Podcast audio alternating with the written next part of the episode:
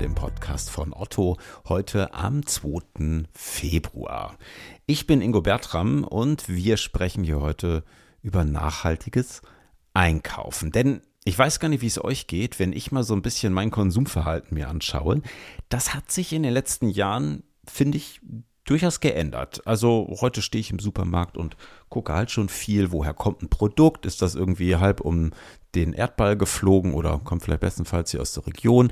Oder auch so beim Thema Textilien, ne? Wie sind die Arbeitsbedingungen? Woher kommen eigentlich die Rohstoffe? Also Kurzum, für mich ist das wichtig. Und was ich ganz spannend finde, es scheint ja durchaus so zu sein, dass das einigen Menschen so geht. Ich ähm, bin über eine Studie vom Handelsverband HDE gestolpert aus dem letzten Frühsommer. Da gab rund die Hälfte der Verbraucherinnen an, dass Nachhaltigkeit bei den angebotenen Produkten für sie relevant sei. Finde ich jetzt erstmal eine schöne Aussage. Ich frage mich so ein bisschen, kriegt man das heute eigentlich schon gut abgebildet? Bildet? Und wenn nein, was muss man in so einem Sortiment auf einer Plattform wie otto.de womöglich verändern, um das zu tun? Und wie sind da so die Bestrebungen und die Planung? Mit den Fragen bin ich losgelaufen hier im Haus und bin fündig geworden bei Tobias Munsch. Tobias ist hier bei uns im Marktplatzteam verantwortlich dafür, dass ähm, ja die Anzahl nachhaltiger Artikel möglichst weiter steigen wird und ähm, wie das gelingen soll und wie so die Strategien aussehen und warum man das eigentlich alles macht. Darüber wollen wir mal quatschen. Tobias, schön, dass du da bist. Ich freue mich. Herzlich willkommen im U-Ton. Moin Ingo, grüß dich. Schön, dass ich hier sein darf. Na, du, ich habe es gerade schon gesagt, ne, nachhaltiges Einkaufen, hm, das wird ja angeblich für immer mehr Menschen hierzulande immer immer wichtiger. Ähm, da gibt's die Studie irgendwie in meinem Umfeld, sehe ich das auch so. Wie nimmst du das wahr? Ist das nur eine Blase oder ist das wirklich ein großes Ding? Also ich sehe das auch als großes Ding und nicht nur als Blase und ich denke, dass die äh, Studie auf jeden Fall in die richtige Richtung geht, weil ähm, auch wir merken oder ich merke, wenn ich mich darüber informiere, wenn ich so ein bisschen recherchiere, das Thema wird immer präsenter. Also egal ob über Werbespots, egal ob über Fridays for Future, egal ob es äh, übergreifende Klimaziele und Politik betrifft, das Thema Nachhaltigkeit spiegelt sich ja heute in allen Farben, Bereichen, Facetten der Gesellschaft wieder. Und da geht es eben auch äh, in die Richtung, dass äh, die Konsumentinnen und Konsumenten immer mehr Angebot aus dem nachhaltigen Sektor ähm, erfragen und äh, mhm. sich auch wünschen. Ähm, vielleicht ist es momentan einfach nochmal so ein es ist eher so im Bereich der Lebensmittel, also Industrie verhaftet, würde ich sagen. Und äh, mhm. auch so das Thema Naturkosmetik beispielsweise, da hat es so ein bisschen, bisschen mehr Awareness als beispielsweise in Textil, äh, im Textilbereich, also in der Fashion-Industrie. Aber auch da mhm. nimmt das ja ganz stark zu. Also kann ich auf jeden Fall bestätigen. Und ähm, das, was ich auch so an, an Statistiken oder Studien gesehen habe, dass also in Deutschland über die Hälfte aller Menschen auch ähm, der Meinung sind, durch bewussteres Eigenverhalten, also respektive Konsum mhm. etc. pp., ähm, was zum Umweltschutz beitragen zu können. Und ähm, dass auch immer mehr Menschen ähm, ihre Ess- und Einkaufsgewohnheiten dahingehend ein, äh, ausrichten, beziehungsweise dass das Thema Nachhaltigkeit diese auch beeinflusst. Ich höre immer mal wieder, Nachhaltigkeit muss man sich leisten können. Stimmst du dem zu? Ist das so? Muss das eigentlich immer teurer sein? Das ist eine gute Frage. Was, also pauschal würde ich sagen, nein. Aber ähm, die Frage ist ja, was einem selbst wichtig ist und was man auch bereit ist zu investieren. Also wenn wir uns jetzt einfach mal im Bereich der Lebensmittel äh, bewegen, so, mhm. dann hast du nun mal, wenn du biozertifizierte Produkte kaufen möchtest, dann sind die einfach, die sind teurer. Das ist dem geschuldet, weil da einhergeht natürlich Thema Logistik, Thema ähm, Anbau, äh, alles, was so mit reinspielt, das ist ja teilweise dann eben auch kostenintensiver. Aber das ist ja mhm. etwas, was du, du tust dir ja damit was Gutes. Ist halt die Frage, wo bist du eher bereit auch zu investieren? Eher in diesem Bereich oder dann vielleicht äh, sind es, sind es andere Dinge, die dich, die dich interessieren, die dich glücklich machen, wo du sagst, hier gebe ich gerne mal einen Euro mehr aus. Aber es muss nicht bedeuten, dass nachhaltige Produkte immer teurer sind. Mhm. Wenn wir mal auf Otto blicken, es gibt ja heute schon auf otto.de eigentlich, wie ich finde, relativ viele als nachhaltig gekennzeichnete Produkte. Ihr arbeitet jetzt aber ja daran, dass das noch mehr werden. Ne? Also gerade auch über eine Partnergewinnung, also sprich über externe Firmen, über externe Anbieter, die dann über otto.de nachhaltiges Zeug verkaufen. Warum tut ihr das? Und vielleicht auch gleich mal angeschlossen die Frage, wie soll das gelingen, noch mehr Partner zu bekommen in diese Richtung?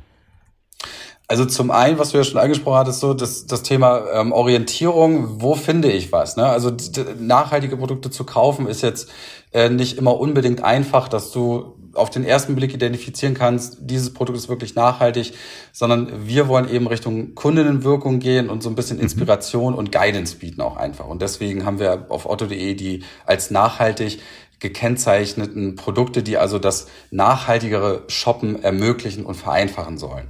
Und dadurch wollen wir letztlich auch den, den Konsum von nachhaltigen Produkten ähm, oder nachhaltiger Produkte wollen wir eben fördern. Ähm, Thema Inspiration finde ich ist auch noch ganz wichtig und Aufmerksamkeit zu erzeugen für dieses Thema. Weil wenn also nachhaltigere Produkte gekauft werden, dann soll das eben auch übers Einkaufserlebnis gehen. Es soll Mehrwerte schaffen. Es soll auch so ein bisschen den Sinn verdeutlichen dahinter, warum das Ganze, warum man eben nachhaltig mhm. kaufen kann oder kaufen sollte, ähm, was dann ja auch so unser Leitbild äh, im Unternehmen auch wieder reflektiert. Ähm, ja, wie gelingt uns das? Also in der Ansprache an unsere Partner ähm, machen wir das ganz bewusst natürlich auch. Also wir mhm. gehen aktiv in die in die Recherche. Wir ähm, nutzen dafür verschiedene Möglichkeiten, Tools. Wir nutzen Social Media äh, um da einfach nochmal ähm, aufmerksam auf uns zu machen, auch im Kontext der mhm. Nachhaltigkeit nochmal die Mehrwerte auch für unsere Partner und natürlich auch für unsere Kundinnen und Kunden herauszustellen. Dafür haben wir auf dem Marktplatz auch ähm, inklusive mir so ein äh, kleines eigenes Team, was das äh, Thema Nachhaltigkeit angeht. Und ähm, wir sprechen aber nicht nur von neuen Partnern in diesem Bereich, sondern wir sprechen eben auch von bestehenden Partnern, wo es darum gehen soll, nochmal mehr in, eine, in die sogenannte Potenzialausschöpfung zu gehen. Also eben auch mit unseren Bestandspartnern über das Thema zu sprechen und nochmal darauf aufmerksam zu machen. Wir bewerben es und wir machen darauf aufmerksam, aber es kann natürlich auch immer sein, dass es mal so ein bisschen untergeht. Und deswegen ist hier auch nochmal eine aktive Ansprache, bin ich der Meinung, ganz, ganz wichtig. Okay. Wenn es jetzt darum geht, da auch neue Partner zu finden, die dann verstärkt auch nachhaltige Artikel anbieten, was sind das für Partner, die ihr da sucht? Oder was für Partner sucht ihr auch nicht? Also es gibt im Bereich nachhaltige Produkte natürlich auch Leuchtturmpartner, also eben Unternehmen, die ähm, in, in diesem Feld nicht erst schon seit gestern aktiv sind, die eine klare Botschaft haben, eine klare Strategie dahinter, die einfach so eine Leuchtturmfunktion haben und Strahlkraft. Und das sind natürlich auch Unternehmen, mit denen wir gerne eine Partnerschaft eingehen würden. Mhm. Ähm, da kann ich ja mal, das ist ja auch kein Geheimnis, ähm, da kann ich auch mal so ein paar Partner nennen, die äh, wir gerne bei uns auf dem Marktplatz begrüßen würden oder auch schon begrüßen durften. Beispielsweise Unternehmen wie Hess Natur, Armed Angels, Grüne Erde. Das sind eben also auch solche Partner ähm, mit einer gewissen mhm. Strahlkraft dahinter.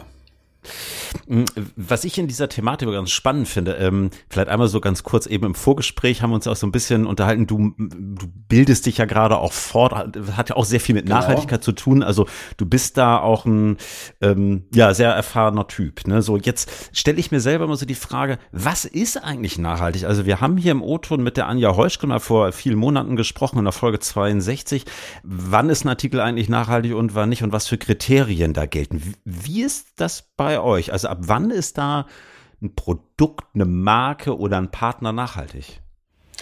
Ja, da kann ich mich auch nur an das anlehnen, was Anja damals erzählt hat. Ähm, wir gucken momentan immer aus der Siegelperspektive. Also für mhm. uns das ist dann auch, das, das findet sich dann auch auf otto.de wieder. Produkte, die als nachhaltig gekennzeichnet sind, die sind siegelzertifiziert. Und diese Siegel, wir nutzen bereits existierende Siegel und das kommt aus der CR-Abteilung. Dort werden also eben diese Siegel werden gesichtet, werden eben mhm. auf das Thema nachhaltig geprüft.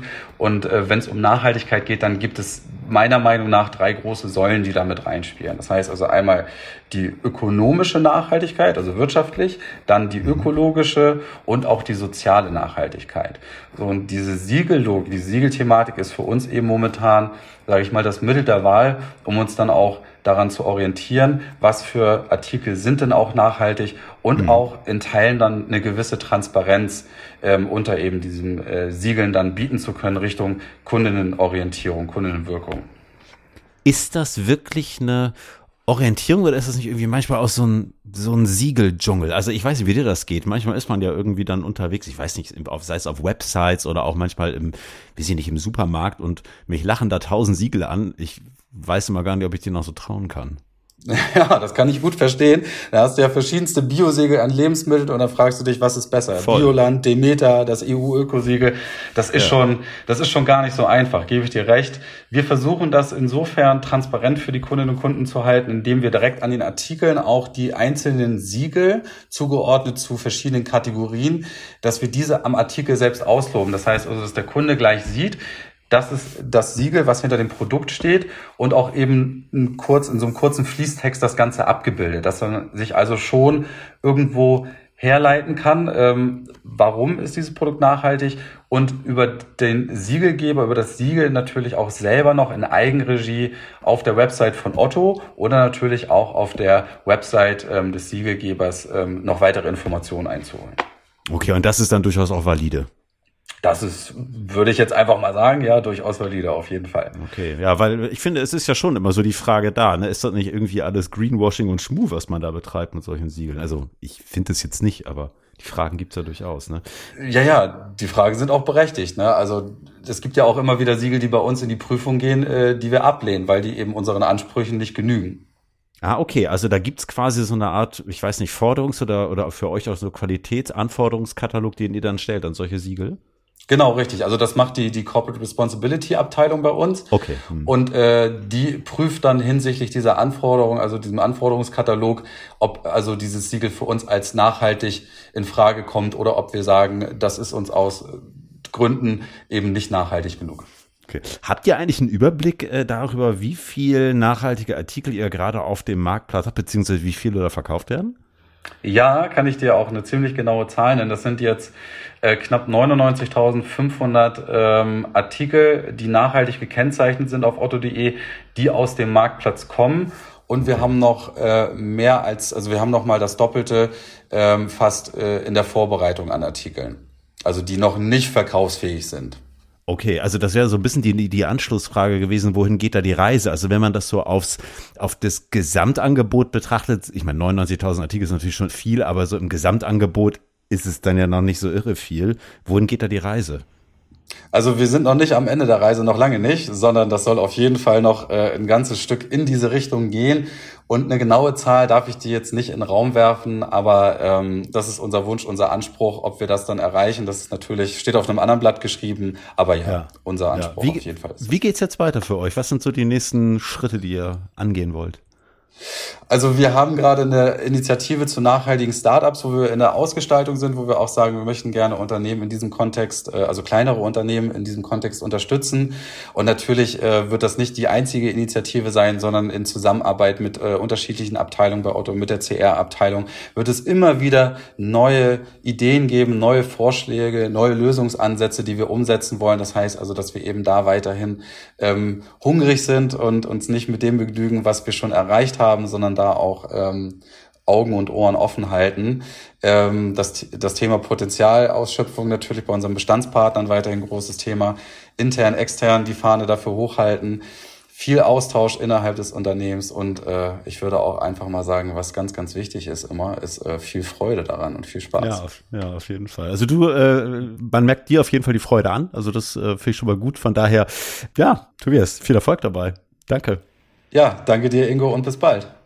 Und äh, ja, liebe Hörerinnen und Hörer, das war der O-Ton für diese Woche. Wenn ihr Lob, Kritik und Anmerkungen habt oder vielleicht selber auch nachhaltige Sachen verkaufen möchtet auf otto.de, gerne per LinkedIn melden oder kurz per E-Mail ingo.bertram.otto.de. Wir hören uns nächste Woche Mittwoch wieder. Bis dahin habt eine gute Woche. Liebe Grüße aus Hamburg und bis dann.